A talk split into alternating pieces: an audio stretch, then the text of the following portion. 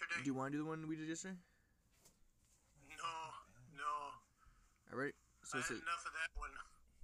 yeah, well, I want to hopefully do more of that one, but all right. But the, it says as we can see, on the one hand, many scientists As we proceed to have a deep- what you need. have a deep personal commitment to the concept that life comes from matter. On the other hand, they admit that they do not have the evidence to corroborate their conviction, and that their theory is beset with intractable problems. They are convinced that life arose from matter and is reducible to matter, yet, at the same time, they must confess to having scant scientific grounds for their conviction. Thus, the theory is a priori, it supersedes the scientific method and science itself. Their fervent, almost messianic hope is that someday, somehow, someone may be able to validate it, and in the meantime, their faith is unshakable. Any thoughts? Yeah.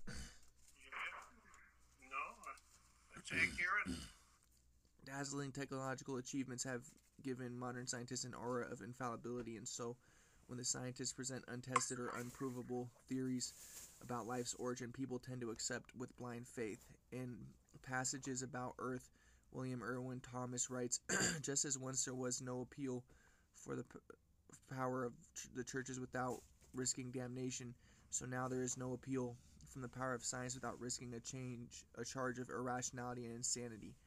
And as botanist Garrett Hardin notes, anyone who questions the status of Darwin inevitably attracts a speculative psychiatric eye to himself. Any thoughts? Oh, where are my pants? That's actually true. And in, if you go to a psych ward and stuff, they will ask you questions like, "Do you believe in demons?" and "Do you believe?" And that will be used against you. You know. Any thoughts? Like religious I didn't ideas. That. Yeah, they do when they do the, those MMPI tests. But says the dialogues in Life Comes from Life may seem revolutionary, but then were not Newton, Pasteur, and Einstein scientific revolutionaries. Life Comes from Life does not simply criticize those who support the theory that matter is the origin of life. Rather, this book encourages them to rededicate themselves to a more genuine and intense quest for truth and knowledge, and to thereby redirect their valuable intelligence, resources, and work toward the true benefit of the world. Any thoughts? No. All right. So Srila Prabhupada, even on the sun, even on the sun and moon, there are living entities. What is the opinion of the scientists? Dr. Singh, they say there is no life there. Any thoughts? No. Srila Prabhupada, that is nonsense. There is life there. Dr. Singh, they say that there is no life on the moon because they did not find any there. Srila Prabhupada, why do they believe that? The moon planet is covered with dust, but within the dust, the living entities can live. Every atmosphere is suitable for life, any atmosphere. Therefore, the Vedas describe the living entities as sarvagata, which means existing in all circumstances. The living entity is not material. Although encaged in a material body, he is not material. But when we speak of different atmospheres, we refer to different material conditions. Any thoughts? Karandhara. they say that the moon's atmosphere is unsuitable for life, but all they can legitimately say is that it's unsuitable for life that they as they know it. Srila Prabhupada. The Vedas say that the living entity has no connection with material things. He cannot be burned, cut, dried up, or moist, moistened. this is discussed in Bhagavad Gita. Any thoughts? No. Dr. Singh, scientists extend their knowledge about life on this planet, thinking that it must apply to life on other planets also. Srila Prabhupada, yes. They are thinking foremost of their own selves. They are thinking unlimitedly in terms of their own circumstances. This is what is called Dr. Frog's philosophy. Once there was a frog in a well, and when a friend informed him of the existence of the Atlantic Ocean, he asked the friend, Oh, what is this Atlantic Ocean? It is a vast body of water, his friend replied. How vast? Is it twice the size of the well? Oh no, much much larger, his friend replied. How much larger? Ten times the size? In this way the frog went on calculating, but what is the possibility or ever of ever ever understanding the vastness, vastness of the great ocean in this way? Our faculties, our experience, and our power of speculation are always limited. The speculation of the scientists only give rise to such frog philosophy. Any thoughts? No, that's a good metaphor. Karandhara, the basis of what they call scientific integrity is that they talk only about what they can directly experience. Srila Prabhupada, you may talk about your experience and I may talk about my experience, but why should I accept your experience? You may be a fool, so why should I also become a fool? You may be a frog, but suppose I am a whale. Why should I take your well as all in all? You have your method of acquiring scientific knowledge, and I have mine. Dr. Singh, because the scientists haven't detected any water on the surface of the moon, they've concluded that no life could survive there. Srila Prabhupada. They haven't seen the whole surface of the moon. Suppose someone were to come from another planet, drop into the Arabian desert, and then return home. Could he come to a complete conclusion about the nature of the whole earth? His knowledge would be not be complete. Karandhara. they have a device that senses water. They say they've had it orbit the moon, and they've concluded that the moon has no water and therefore no life. Srila Prabhupada, even if, as on the sun, there is apparently no water, still there are living entities there. How does a cactus grow in the desert apparently without water? Any thoughts? Karandhara, it gets its water from the atmosphere. Srila Prabhupada, yes, because the atmosphere contains all the elements needed to sustain life earth, water, fire, air, and ether. In anything material, all these elements are present. For example, in my body there is water, although you cannot see it. Similarly, you don't see fire in my body, yet my body is warm.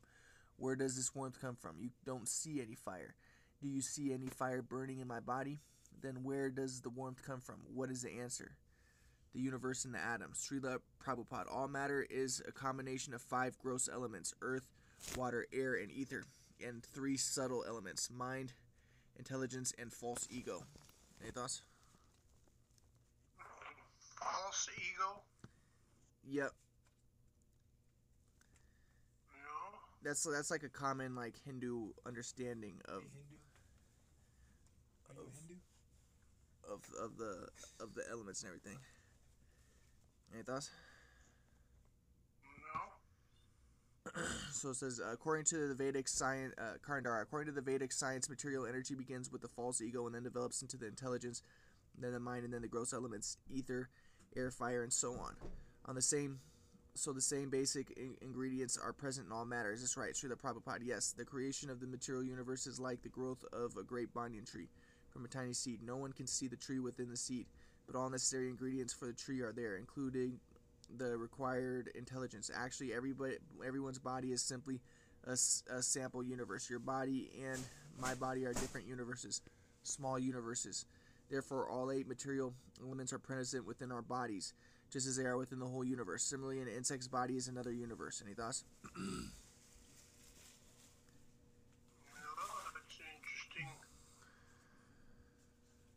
That's a, that's kind of a metaphor for oneness, right? I mean, that's what the ancient Greeks thought too. They thought that everything was made of those four elements, right?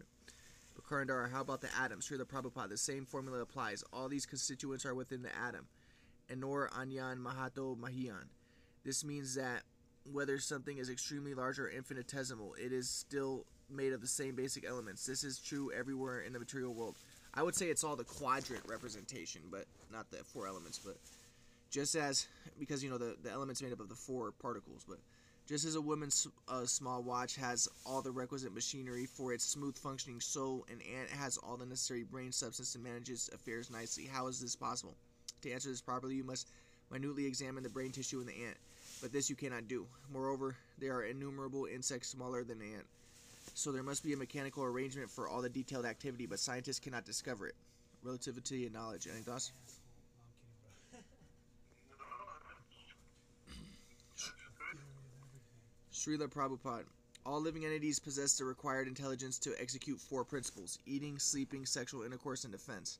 These four principles exist even in the atom. The only difference in the human being is that he has the extra intelligence with which to understand God. This is the difference. Ahara Nidra Baya Maitum Cha Sanama Etaba. Eating, sleeping, sex, life, and defense are to be found everywhere. You any thoughts? You have seen trees growing. Wherever there is a knot, the bark does not go this way. It goes that way. Srila Prabhupada gestures to show that a tree's bark grows not over a knot but around it. The tree has intelligence. If I go this way, I will be blocked, so I will go that way. But where are its eyes? How can it see?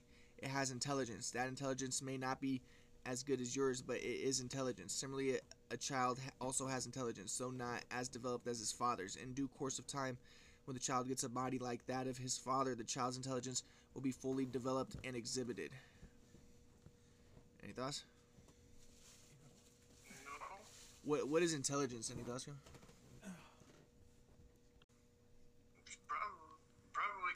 Understood as the capacity to uh, to navigate and negotiate in its the world in which it finds itself. So Dr. Singh, then intelligence is relative. Srila Prabhupada, yes, everything is relative. You have your body, your duration of life, and your intelligence, and the ant has his. Both we and the ant live for 100 years, but the length of our 100 year lifespan is relative to our bodies. Even Brahma, the longest living entity in the universe, lives for 100 years. To us, the ant's life span may seem only a few days. In the same way, on other planets with atmospheres different from the Earth's, there are life forms suited to those conditions. But the scientists try to say uh, try to view everything according to the relative conditions of planet Earth. This is nonsense. Why are they doing that?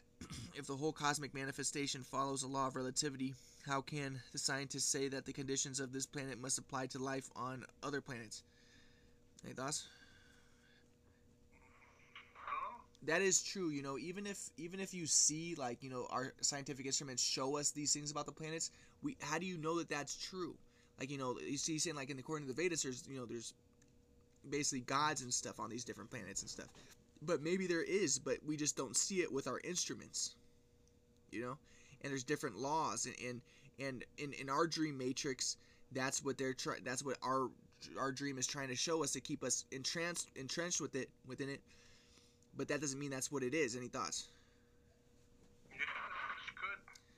The Vedas instruct us that knowledge must always be considered in terms of desa, kala, patra. Desa means circumstances, kala means time, and patra means the object. We must understand everything by taking these three elements into consideration. For example, a fish is living very comfortably in the water, and we are shivering on the shore of the sea.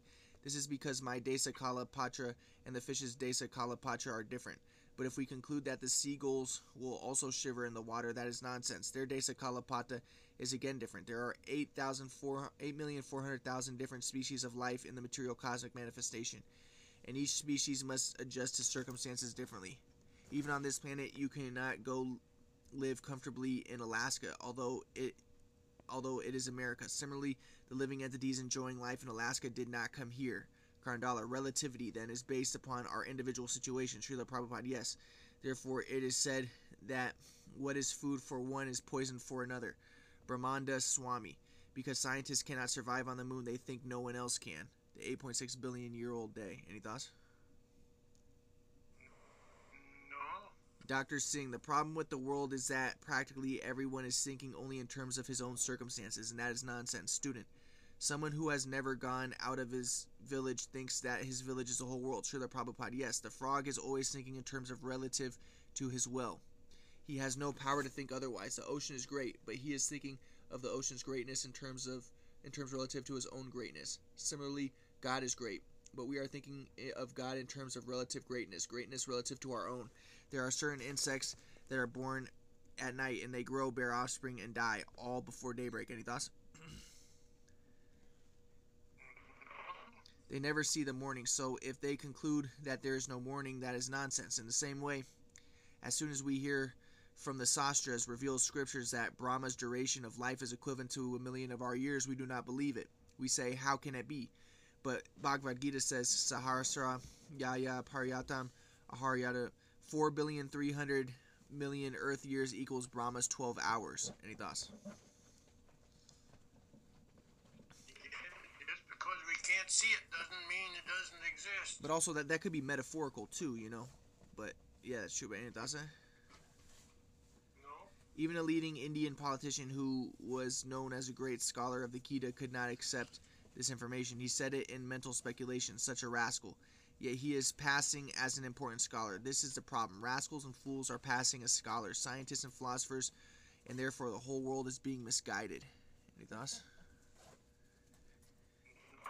Is that, is that a little bit judgmental? No.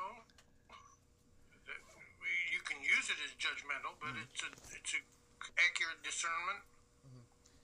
So it says Darwinism extinct. Srila Prabhupada. This material world is a composition of three qualities sattvas, rajas, and tamas goodness, passion, and ignorance, which are working everywhere. These three qualities are present in various proportions in all species of life. For example, some trees produce nice fruit, while others are simply meant for fuel.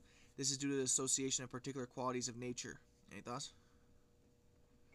What do you think about the idea of goodness, passion, and ignorance? They say that they say that uh that Vishnu is goodness, uh, Shiva is ignorance, and Brahma is passion. Any thoughts? Among animals, also, these three qualities are present. The cow is in the quality of goodness, the lion in passion, and the monkey in ignorance. According to Darwin, Darwin's father is a monkey. He has theorized foolishly. Any thoughts? Mm, no, no, I don't know how they made those connections from those three, Yeah, but the monkey, the lion, and yeah. Maybe because the cow gives you its milk, the lion, you know, kills, and the monkey just kind of like, you know, fools around. Like, any thoughts? well, yeah, that's probably their their logic. So Dr. Singh Darwin has said that some species become extinct in the struggle for survival. Those which are capable of surviving will survive, but those which are not will become extinct. So he says survival and extinction go side by side. Srila Prabhupada. Nothing is extinct. The monkey is not extinct. Darwin's immediate forefather, the monkey, is still existing. Karandhara. Darwin said there must be a natural selection, but selection means choice. So who is choosing? Srila Prabhupada. That must be a person who is allowing someone to survive and someone to be killed. There must be some authority with discretion to give such an order. That is our first proposition. Who that authority is, is explained in the Bhagavad Gita. Krishna says, Nature is working under my supervision. Any thoughts? So he's going against the idea that it's random, at least. You know, even if you want to look at Krishna as, as metaphorical, at least he's going against the idea that it's random, like, oh, natural selection is just random we do like the quadrant shows that there is a quadrant o- order, a quadrant controlling. Any thoughts? No, So Dr. Singh, Darwin also says that the different species were not created simultaneously but evolved gradually. Srila Prabhupada. Then what is the explanation for how the process of evolution began? Karandhara. Modern proponents of Darwinism say that the first living organism was created chemically. Srila Prabhupada. And I say to them, if life originated from chemicals and if your science is so advanced, then why can't you create life biochemically in your laboratories? Any thoughts? no, in the future. Karandhara. They say they will create life in the future. Srila Prabhupada. What future? When this crucial point is raised, they reply, We shall do it in the future. Why in the future? That is nonsense. Trust no future, however pleasant. If they are so, so advanced, they must demonstrate now how life can be created from chemicals. Otherwise, what is the meaning of their advancement? They are talking nonsense. Karandhara. They say that they are right on the verge of creating life. Srila Prabhupada. That's only a different way of saying the same thing. In the future, the scientists must admit that they still do not know the origin of life. Their claim that they will soon prove a chemical origin of life is something like paying someone with a post dated check. Suppose I give you a post dated check for $10,000, but I actually have no money. What is the value of the check? Scientists are claiming that their science is wonderful, but when a practical example is wanted, they say they will provide it in the future. Suppose I say that I possess millions of dollars and when you ask me for some money, I say, Yes, I will now give you a big post dated check. Is that all right? If you are intelligent, you will reply, At present, give me at least $5 in cash so I can see something tangible. Similarly, the scientists cannot produce even a single blade of grass in their laboratories, yet they are claiming that life is produced from chemicals. What is this nonsense? Is no one questioning this? Thoughts? no, that's a good metaphor. What do you think about that? Thoughts? No, Karandhara, they, they say that life is produced by chemical laws. Srila Prabhupada. As soon as there is a law, we must take into consideration that someone made the law. Despite all their so called advancement, the scientists in their laboratories cannot produce even a blade of grass. That that kind of sci- what kind of scientists are they? Dr. Singh. They say that in the ultimate analysis, everything came from matter. Living matter came from non living matter. Srila Prabhupada. Then where is this living matter coming from now? Do the scientists say that life came from matter in the past but does not at present? Where is the ant coming from now? From the dirt? Any thoughts? no, The missing link, Dr. Singh. In fact, there are several theories explaining how life originated from matter, how living matter came from non living. Srila Prabhupada. Casting Dr. Singh in the role of a materialistic scientist. Alright, scientists, why is life not coming from matter now, you rascal? Why isn't life coming f- from matter now? Actually, such scientists are rascals. They childishly say that life came from matter, although they are not at all able to prove it. Our Krishna consciousness movement should expose all these rascals. Any thoughts? Mm, no, They are only bluffing. Why don't they create life immediately? In the past, they say life arose from matter, and they say that this will happen again in the future. They say they even say that they will create life from matter. What kind of theory is this? They have already commented that life began from matter. This refers to the past began. Then why do they now speak of the future? Is it not contradictory? They are expecting the past to occur in the future. This is childish nonsense. Any thoughts? Karndar, they say that life arose from matter in the past and that they will create life in the that way in the future. Srila Prabhupada, what is this nonsense? If they cannot prove that life arose arises from matter in the present, how do they know life arose this way in the past? Dr. Singh, they are assuming. Srila Prabhupada, everyone can assume, but this is not science. Everyone can assume something. You can assume something. I can assume something. But there must be proof. We can prove that life arose arises from life. For example, a father begets a child. The father is living and the child is living. But but where is there proof that a father can be a dead stone? Where is there proof? We can easily prove that life began from life and the original life is Krishna. That also can be proven. But what evidence exists that a child is born of stone? They cannot actually prove that life comes from matter. They are leaving that aside from for the future. Any thoughts? So I mean, he's kind of saying like you know that God is living, and He created life. Like any thoughts of that?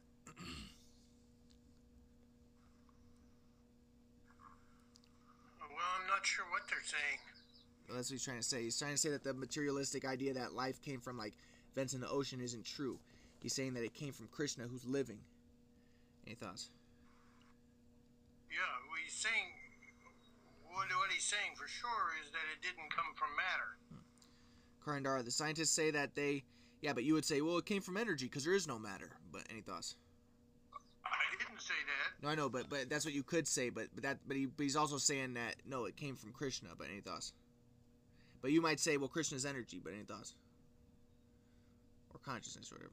No. So it says Karandhara, the scientists say that they can can now formulate acids, amino acids that are almost like one-celled living organisms. They say that because these acids so closely resemble living beings, there must be just one missing link needed to before they can create life. Any thoughts?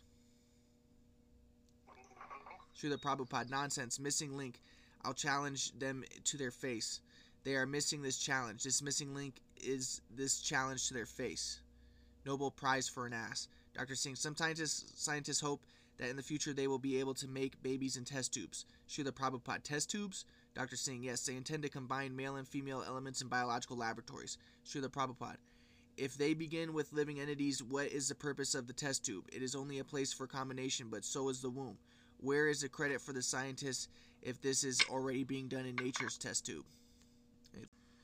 So, Srila Prabhupada, yeah, uh, or, or uh, Karandhara, it is already being done by nature, but when someone, when some scientist does it, people will give him the Nobel Prize. Srila Prabhupada, yes, that is stated in Srimad Bhagavatam.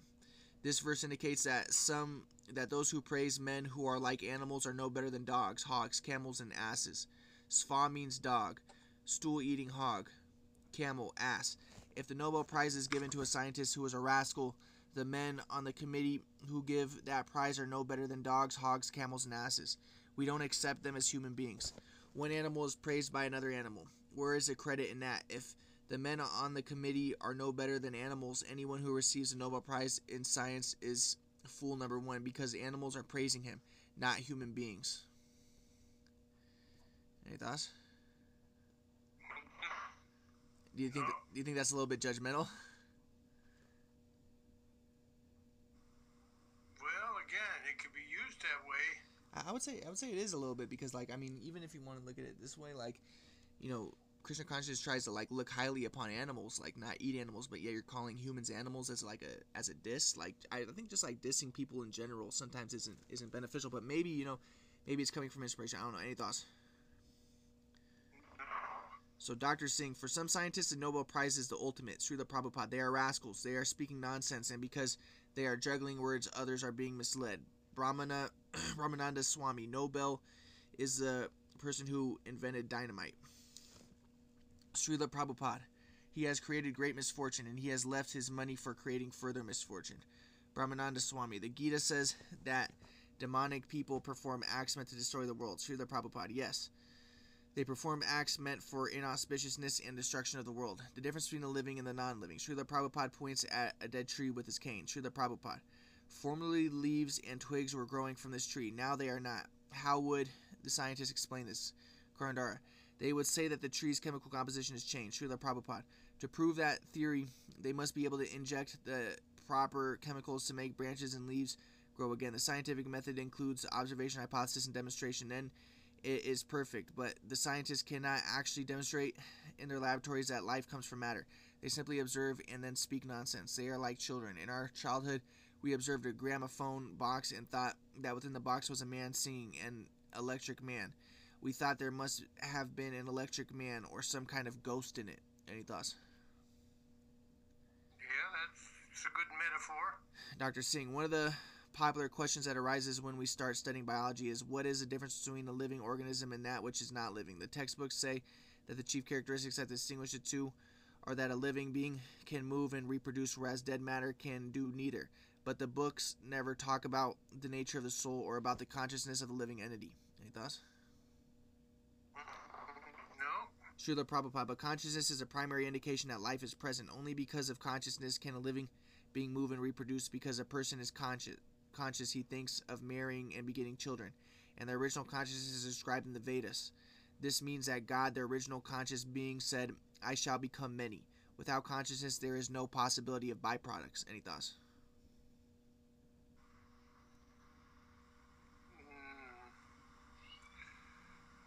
well, uh, that's a pretty broad statement.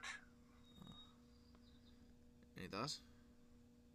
No, The individual living forest force, Srila Prabhupada. The gardeners supply water to the green trees, so why don't they supply water to the dead tree and make it green? Dr. Singh. From experience, they know that it will not grow, Srila Prabhupada. Then what is the element that is lacking? Scientists say that chemicals are the cause of life, but all the chemicals that were present when the tree was alive are still there.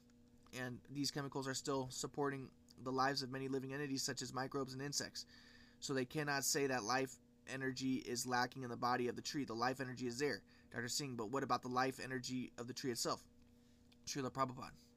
Yes, that is a difference. The living force is individual.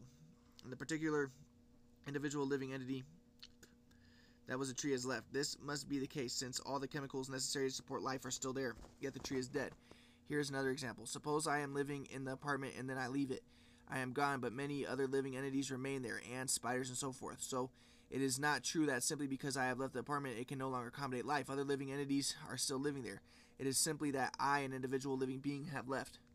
The chemicals in the tree are like the apartments. They are simply the environment for the individual force, the soul to act through. And the soul is the individual. I am an individual, and therefore I may leave the apartment. Similarly, the microbes are also individuals. They have individual consciousness.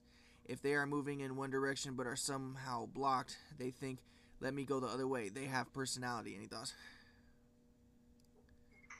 well, that's an interesting metaphor.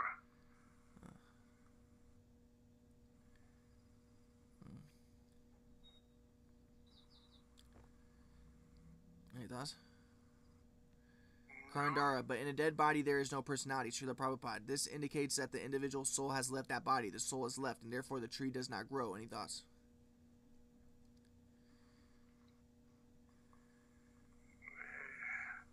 So the animating force is the soul.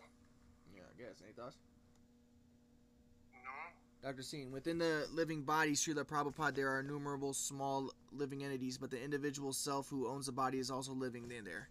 Is that correct, Srila Prabhupada? Yes. In my body, there are millions of living entities. In my intestines, there are many worms. If they become strong, then whatever I eat, they eat, and I derive no benefit from the food. Therefore, those who are f- full of hookworms eat very much but do not grow. They become lean and thin, and they are very hungry because these small living entities are eating their food. So there are thousands and millions of living entities in my body. They are individuals, and I am an individual, but I am the proprietor of the body, just as I may be the proprietor of a garden in which uh, many millions of living entities reside. Any thoughts? Students, so if I eat Krishna prasada, food offered to Lord, are the living entities in my body also eating prasada? Srila Prabhupada, yes. You are very benevolent. You take Krishna prasada for others. Karandhara, welfare work. Srila Prabhupada, yes. But there are so many things within you for them to eat that you do not need to make separate endeavor to feed them. Minimum words, maximum solution. Srila Prabhupada, the individual soul is never lost. He does not die, nor is he born. He simply changes from one body to another, just as one changes garments. This is perfect science. Any thoughts? Yeah, well, what is that entity that changes settings? Yeah, any thoughts? No, What do you think? Any thoughts? no. Srila Prabhupada, they they are not nice men. They are rascals. They are not even gentlemen. Under appropriate circumstances, gentlemen will have some shyness or some shame, but these men are rascals or are shameless. They cannot properly answer our challenges, yet they shamelessly claim that they are scientists and that they will create life. They are not even gentlemen. At least I regard them like that. A gentleman will be ashamed to speak nonsense. Dr. Singh, they do not think before they speak. Srila Prabhupada. That means that they are not human beings. A human being thinks twice before saying anything. Krishna makes the presence of life within the body so easy to understand. He says, as the embodied soul continually passes in the body from boyhood to youth to old age, the soul similarly passes into another body at death. The self realized soul is not bewildered by such a change. In these two lines, Krishna solves the whole biological problem. That is knowledge. Minimum words, minimum solution. Any thoughts? Or maximum solution. Any thoughts? Yeah, well, he, he still, he, I still don't see what he's saying that that that soul is that passes from one body to another. Yeah, it also could be metaphorical too. Like, but any thoughts? Yeah, volumes of book expounding i mean because you know the, the story of krishna where he says that that's just a part of the mahabharata and that's you know that's a that's an epic you know and it and it has its own co- coherency to it and there's reincarnation in it but the reincarnation in the epic is based around like you know it's a beautiful story like you know th- this guy in this story gets killed and then he becomes this guy in this story who's a woman because he has to take revenge on this one and you know any thoughts yeah, so yeah. in, That's probably what he's talking. Yeah, in these two lines, Krishna solves the whole biological problem. That is not it. Okay. Volumes of books expounding nonsense have no meaning. Materialistic scientists are like croaking frogs. Ka ka ka ka ka ka. Srila Prabhupada imitates the sound of a croaking frog, and the others laugh. The frogs are thinking, oh, we are talking very nicely, but the result is that the snake finds them and says, oh, here is a nice frog. Srila Prabhupada imitates the sound of a snake eating a frog. Bup. Finished. When death comes, everything is finished. The materialistic scientists are croaking, ka ka ka, but when death comes, their scientific industry is finished and they become dogs, cats, or something like that. Any thoughts? No, I didn't follow that one. I guess you know they're reincarnated as dogs. Um.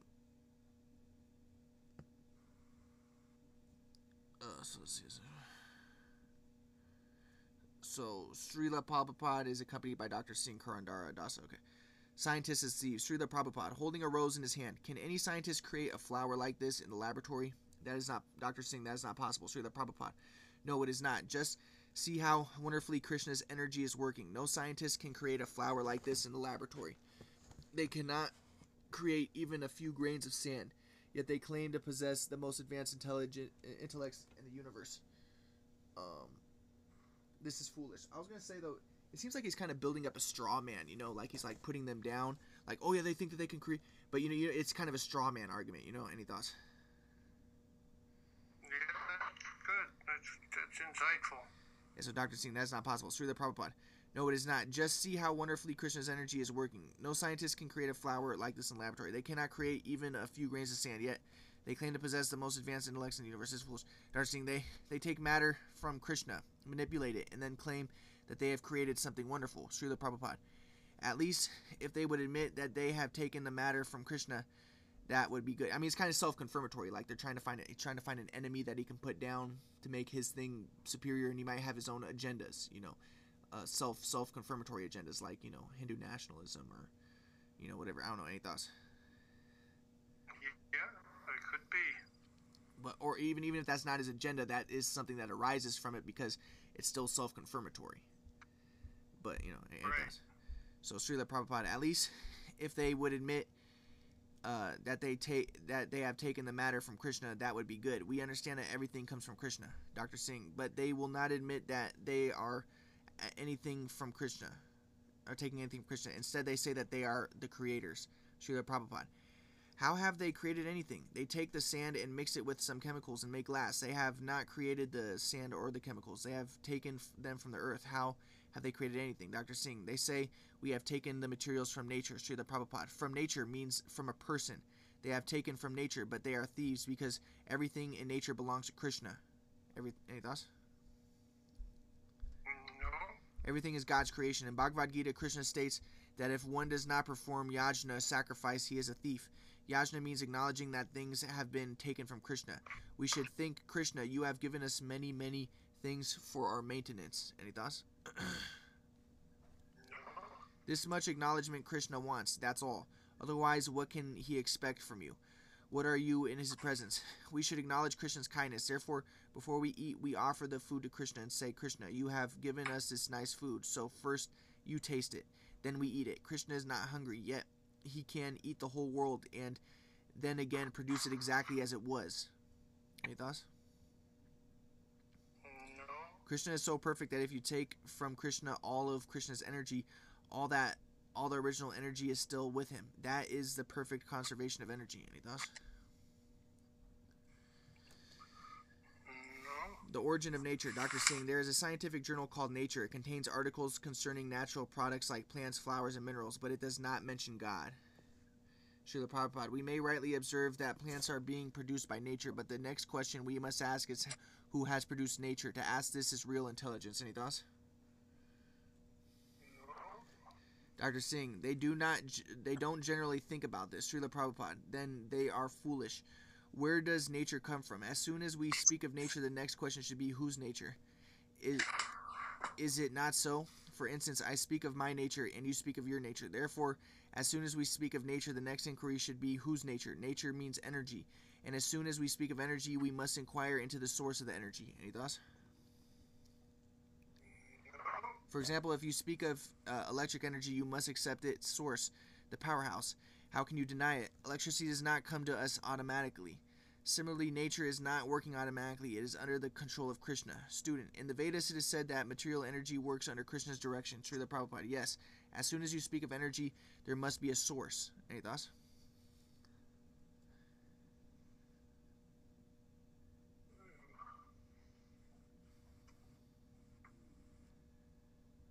Any thoughts, Kumar? Yeah, well, I'm just, I'm trying to, trying to sort that out.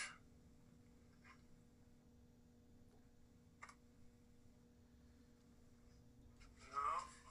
So it says Srila Prabhupada, yes, as soon as, okay, the mirage of the material world, Karandhara.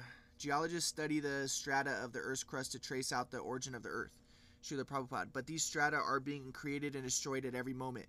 Now they are one way, and a half hour from now they will be different. They are Jagat, always changing. Krishna says, states in Bhagavad Gita, physical nature is known to be endlessly mutable. Therefore, one cannot find out the source of all energy simply by observing the energy itself. Now the Earth strata may be black, later they may be white, and then again black. So the geologists study the black color, then the white color, again the black, and so on. This is called uh, chewing the chewed. Now it is cold. At midday it will be warm, and at night it will be cold again. In this way, the entire material cosmic manifestation is subject to different types of change. Even our bodies are changing, everything is changing. But what is the eternity behind the changing? That is a subject of real knowledge. Any thoughts?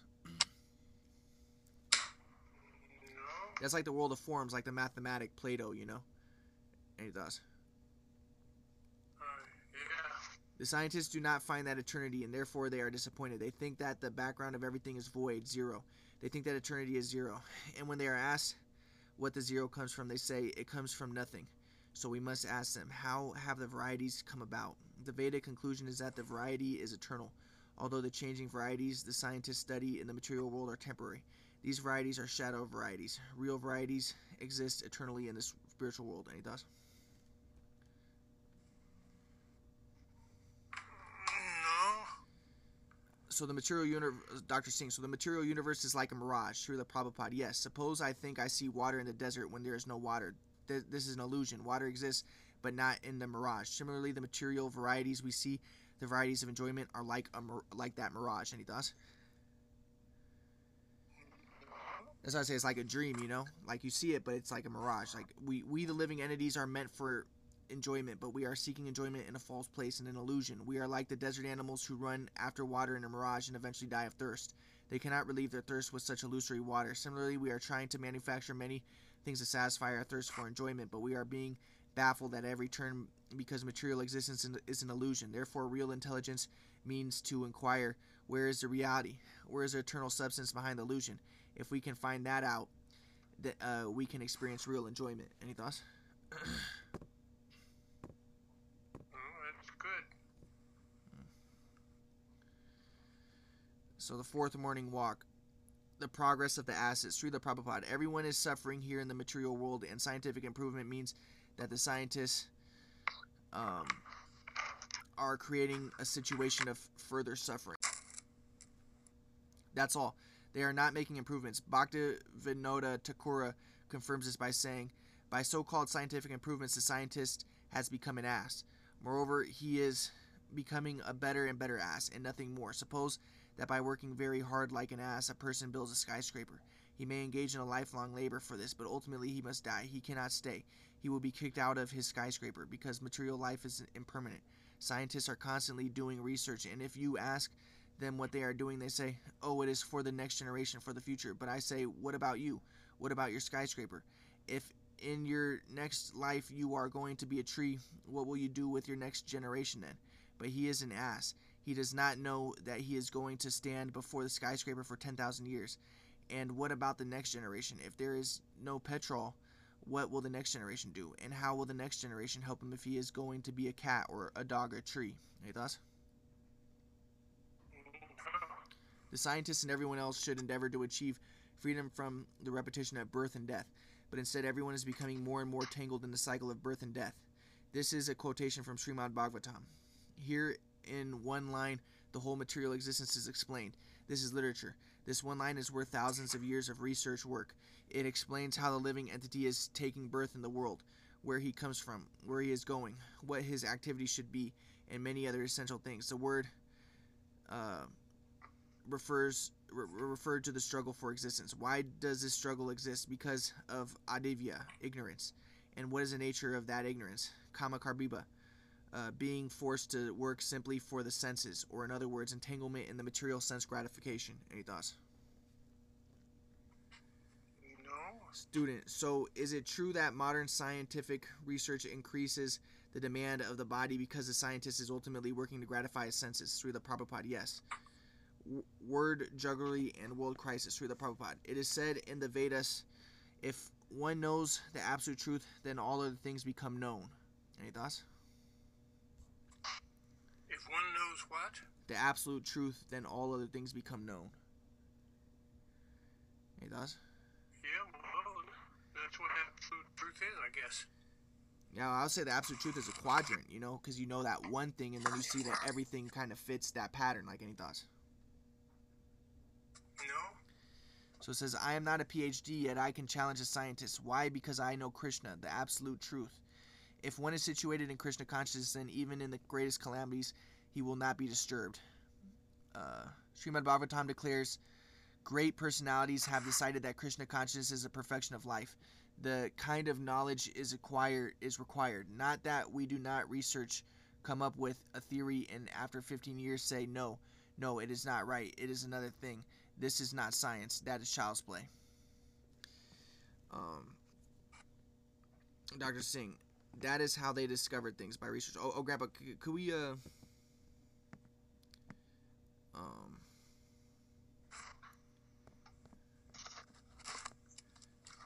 one second.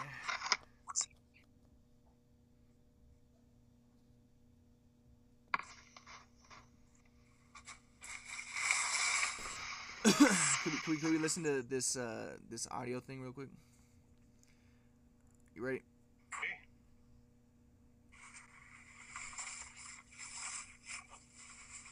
All right, tell, tell me what you think of this. Ready? This is called Minor Feelings.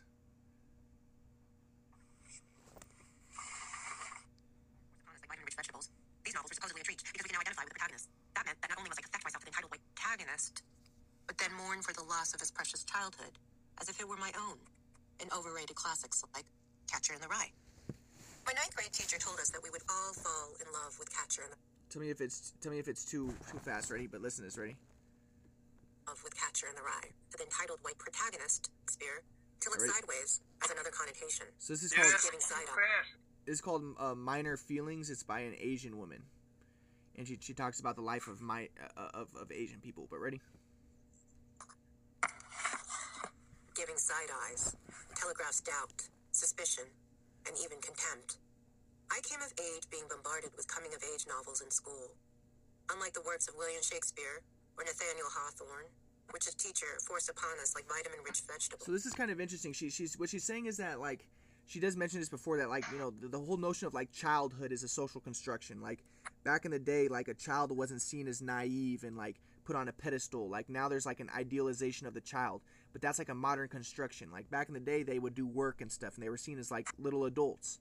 Like what do you think about that? Well, I don't know. It could be. Well, I mean, I, I kind of like that idea because it's kind of like the same thing as like black and white and like you know male and female and also child and non-child. Like I, when I think the same thing. Like when I was a child, I wasn't so naive.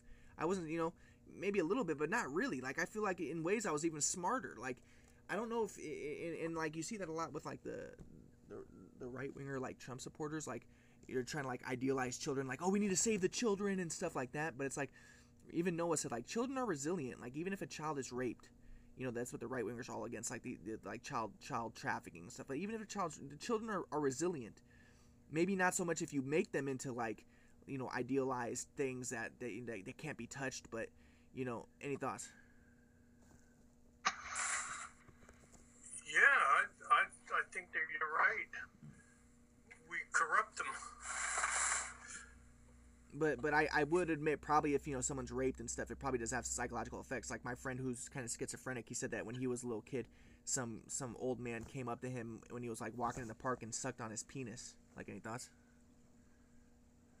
Oh, oh yeah, that would have a traumatic effect. Yeah, but any thoughts? You know. upon like vitamin rich vegetables. These novels were supposedly a treat because we could now identify with the protagonists. That meant that not only must I cathect myself to the entitled white protagonist, but then mourn for the loss of his precious childhood, as if it were my own, in overrated classics like Catcher in the Rye. My ninth grade teacher told us that we would all fall in love with Catcher in the Rye. The elusive maroon cover added to its mystique. I... Any thoughts? No. waiting to fall in love with Salinger's cramped, desultory writing until I was annoyed. Holden Caulfield was just some rich prep school kid who cursed like an old man, spent money like water, and took taxis everywhere. He was an entitled asshole who was as supercilious as the classmates he calls phony. But beyond his privilege, I found Holden's fixation with childhood even more alien. I wanted to get my childhood over with as quickly as possible. Why didn't Holden want to grow up? Who were these pure and precocious children who wore roller skates that needed a skate key? What teenage boy had a fantasy of catching children in a field of rye lest they happen to fall off a cliff to adulthood? Any thoughts? No. I don't remember. I, I, I remember reading Catcher in the Rye, but I just can't remember it at all what it was about. Yeah. Well, she's kind of explaining it, but any thoughts? No. The alignment of childhood with innocence is an Anglo American invention that wasn't popularized until the 19th century. Before that, in the West, children were treated like little adults, who were, if they were raised Calvinist, damned to hell unless they found salvation. William Wordsworth is one of the main architects of childhood, as we sentimentalize it today. In his poem Ode, Intimations of Immortality, Wordsworth sees the child as full of wonder and what thoughts? No. I feel like you kind of do that. You kind of sentimentalize children, like full of wonder and everything. Like any thoughts? Well, I, I don't think that's sentimentalizing them. That's this is she, but but this is she's saying. Like any thoughts? No. wonder and wiser than man, because in his uncorrupted state, the child is closer to God. I see the heavens laugh with you in your jubilee. Wordsworth may be one of the main architects of nostalgia as well. By writing the poem from the adult's perspective, he sees the boy as a surrogated vessel into which the adult, consternated by his failures, pours his reveries. The legacy of Holden Caulfield's Arrested Development has dominated the American culture industry, from the films of Steven Spielberg and Wes Anderson to the fiction of Jonathan Safran Foer. In the mid aughts, there was even a short lived movement called New Sincerity, where artists and writers thought that it would be a radical idea to feel. To feel entailed regressing to one's own childhood. Any thoughts? No. What do you think about that? I, I still am not getting the sense of what this this is about. when there was no internet and life was much purer and realer. Though they prized authenticity above all else, they stylized their work in a vaguely repellent, faux naif aesthetic that dismissed politics for shoegazing self interest. Wes Anderson was once classified as a new sincerity filmmaker. I recently rewatched his Moonrise Kingdom, which, as one blogger noted, is as pleasurable and light as a macaroon. Filtered through aging postcard lighting, Moonrise Kingdom is as much an exhibition of found nostalgic souvenirs as it is a story, with memorable curios like a sky blue portable record player and a Wilson tennis ball canister of nickels. Anderson's fastidious Etsy auteurship is to be admired, but Anderson is a collector, and a collector's taste is notable for what he leaves out. Sometimes non white characters, mostly quiet Indian actors decked out in the elaborate livery of the help, have appeared in Anderson's other films. But in the safe, insulated palette of Moonrise Kingdom, there is no hint of the other. The characters are all mid century white, the scrubbed white of Life magazine ads. Any thoughts? No. Do you think that she's making a point, like, or is it dualistic? Like, you know, her point is that like that she's looking at this stuff, she doesn't see like the the the Asians or whatever. Like, any thoughts? Yeah, I, I still haven't made much sense out of what she's saying. That's- The film is set in She's Asian. She's talking about her life as an ex- as an Asian woman. She's and she's talking about like you know all the white people and stuff, like how it's like a white culture, or whatever. Like, any thoughts? No. The film is set in 1965 on the fictional island of New Penzance, based on New England, where two 12 year olds fall in love and run away together. The boy character, Sam, is an orphan in the whimsical children's book sense, odd, scrappy, full of mischief, who convinces his memorial love interest, Susie, to escape to a far off inlet called Moonrise Kingdom. In this paradisical inlet, they play at being self sufficient adults. They pitch camp, fish for their own meals, and practice kissing. Susie's and Sam's parents and guardians look for them, and once they're caught, they run away again because social services want to send Sam away to juvenile refuge. Meanwhile, an incoming hurricane endangers the lives of the two runaways, but they're found again in the nick of time. The film ends happily. Susie and Sam stay together, and adopted by a local policeman, Sam becomes a junior cop just like his kind and rugged guardian. 1965 was a violent landmark year for the civil rights movement. Black protesters attempted to Hey, thoughts? No. All right, here's here's here's another book by. Trying. Huh? Yeah, go ahead. What were you gonna say? Well, I'm trying to get the connection between the the story. Well, I, I just didn't put it all together. Yeah, this one's by Jared Diamond called Upheaval. You heard of Jared Diamond, right? Yeah. economies, thereby institutionalizing the corruption that remains today one of Indonesia's biggest problems. Do you know about in- Indonesia? Well, I know I know the country, but I don't know anything about its circumstances. Yes, sir. Problems. Indonesia's founding president, Sukarno, 1901 to 1970, had begun his political career already in Dutch times as a nationalist leader against the Dutch colonial government. Like many Indonesians, Sukarno had only a single name, not a first name and a family name. The Dutch sent him into exile, from which the Japanese brought him back. It was Sukarno who issued Indonesia's Proclamation of Independence on August 17, 1945. Any thoughts? No. 1945. Well aware of Indonesia's weak national identity, he formulated a set of five principles termed Pancasila, which to this day serves as an umbrella ideology to unify Indonesia and was enshrined in the 1945 Constitution. The principles are broad ones belief in one God, Indonesian national unity, humanitarianism, democracy, and social justice for all Indonesians. As president, Sukarno blamed Indonesia's poverty on Dutch imperialism and capitalism. Ap- He does. Yeah, so he he's uh, working to invent a new order that the Indonesians could depend on, new order to depend on. Mm-hmm. It does. Know? Do you think that it's true that it, that the that the poverty was from the imperialism and everything, or or is that blaming, or is that cause and effect? Well, see, I don't know the specifics, but it, it follows the pattern that the old order that they were dependent on was outmoded and was falling apart and had to be replaced. Any thoughts? No? irrigated Indonesia's inherited debts, nationalized Dutch properties, and turned over the management of most of them to the army.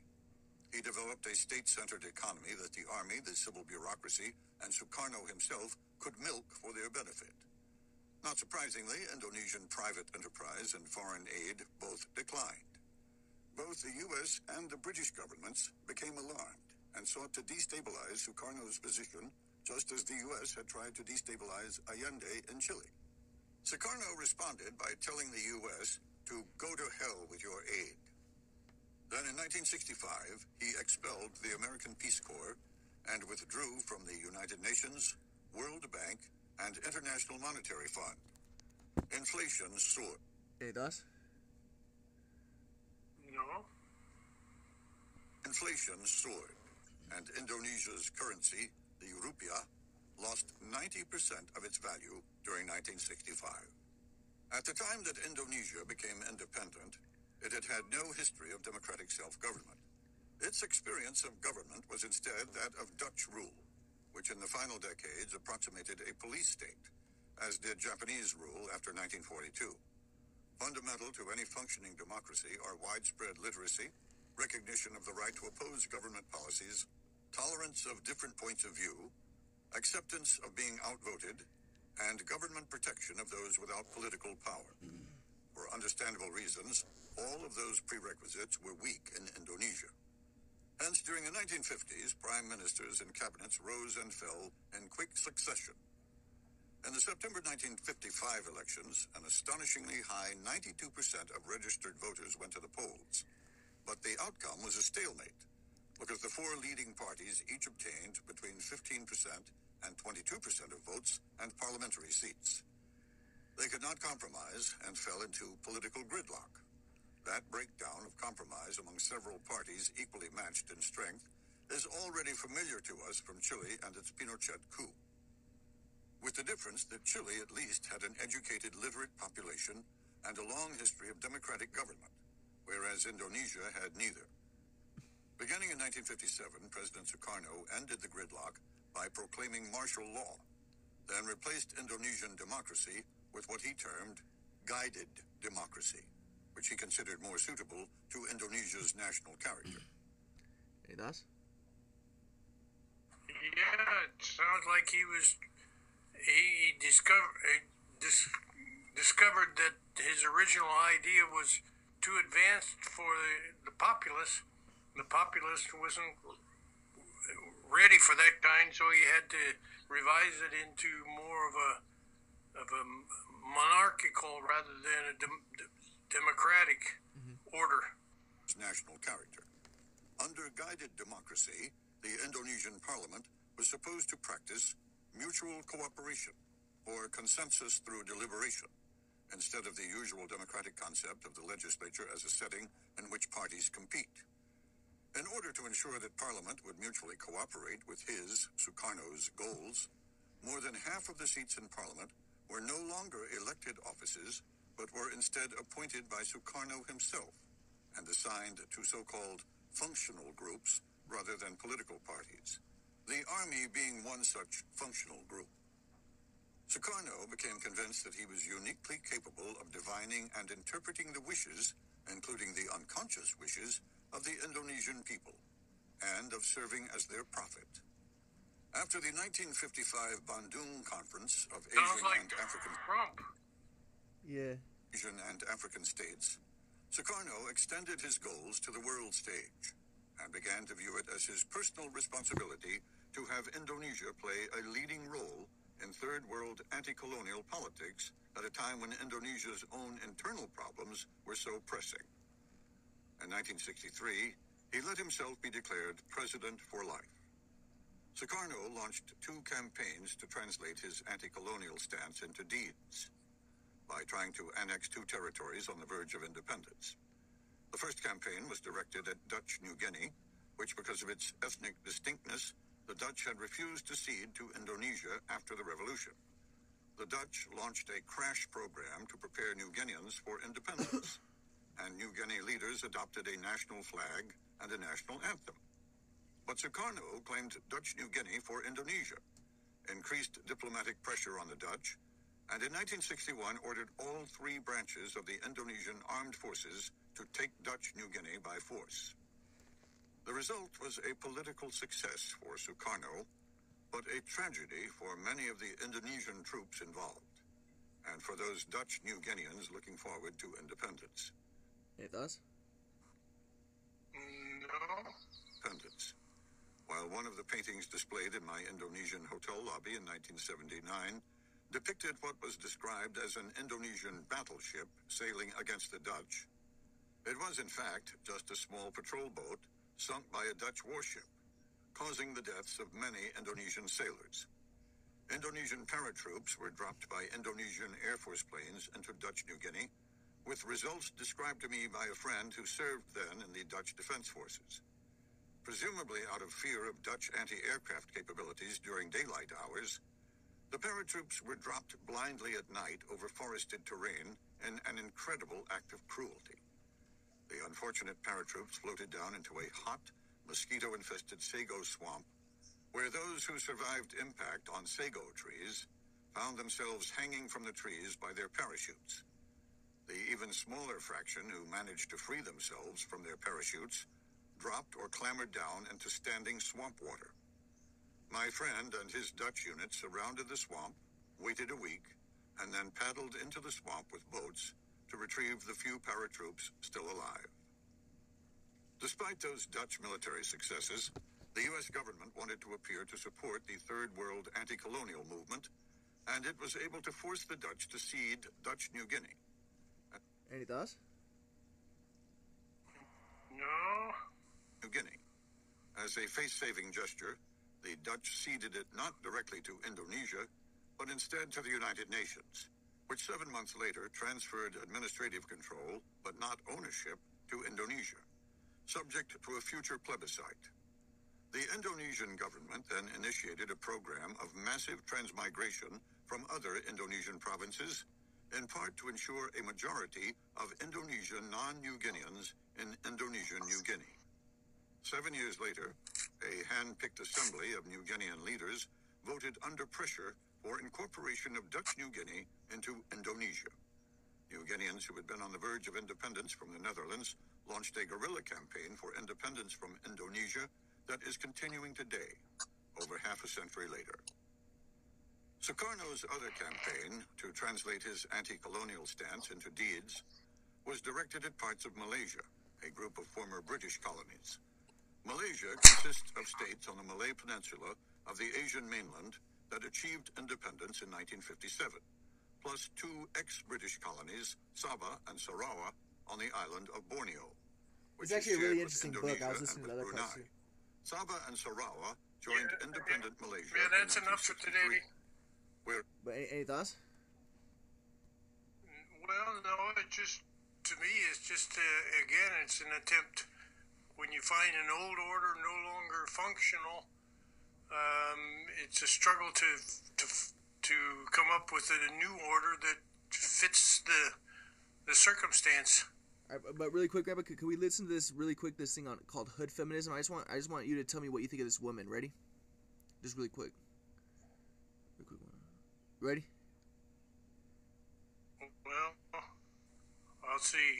I just, I just want you to tell me what, what you think of it, Ray. women of color are harmful precisely because they dehumanize us and erase the damage that can be done to us by those who might mean well, but whose actions show that they don't actually respect us or our right to self determine what happens on our behalf. I'm a feminist, mostly. I'm an asshole, mostly. I say these things because they are true, and in doing so, the fact that I am not nice is often brought up. And it's true, I'm not really a nice person. I am, at times, a kind person. But nice? Nope. Not unless I'm dealing with people I love, the elderly or small children. What's the difference? I am always willing to help someone in need, whether I know them or not. But niceness is more than helping.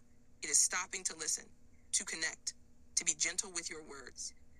I reserve nice for people who are nice to me or for those who I know need it because of their circumstances. There are people in feminist circles who are nice, who are diplomatic, with soothing ways and the warm personality that enables them to put up with other people's shit without complaining. They have their lane, and for the most part, I think they handle things well. But my lane is different. I'm the feminist people call when being sweet isn't enough, when saying things kindly repeatedly is not working. I'm the feminist who walks into a meeting and says, Hey, you're fucking up and here's how. A nice feminist feigns shock at my harsh words.